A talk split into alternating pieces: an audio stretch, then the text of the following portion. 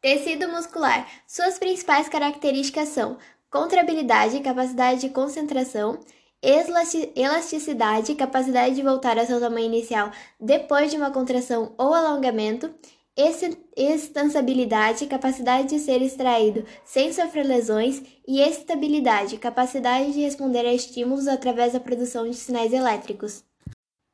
O tecido muscular pode ser de três tipos: liso, que se dispõe a camadas dentro dos órgãos. O tecido liso apresenta uma contração lenta e involuntária. Esquelético, que forma a carne do corpo, apresenta uma concentração rápida e voluntária, está ligado aos ossos e atua na movimentação do corpo. E cardíaco, que é exclusivo do coração, nunca cansa de bombear o sangue.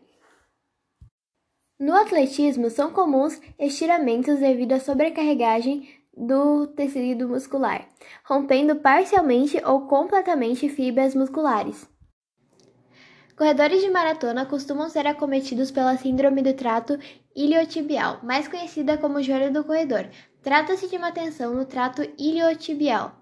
Esportes com bastante contato físico, como futebol, basquete, handebol e rugby, são campeões em estiramentos musculares, extensões de tornozelos, construções em coxas e braços e luxações e fraturas.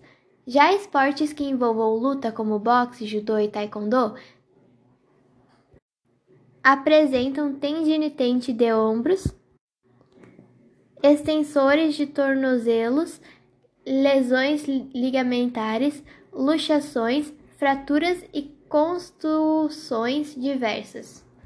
Bom, eu tentei resumir tudo com base no material que a professora passou. Esse foi o podcast e tchau!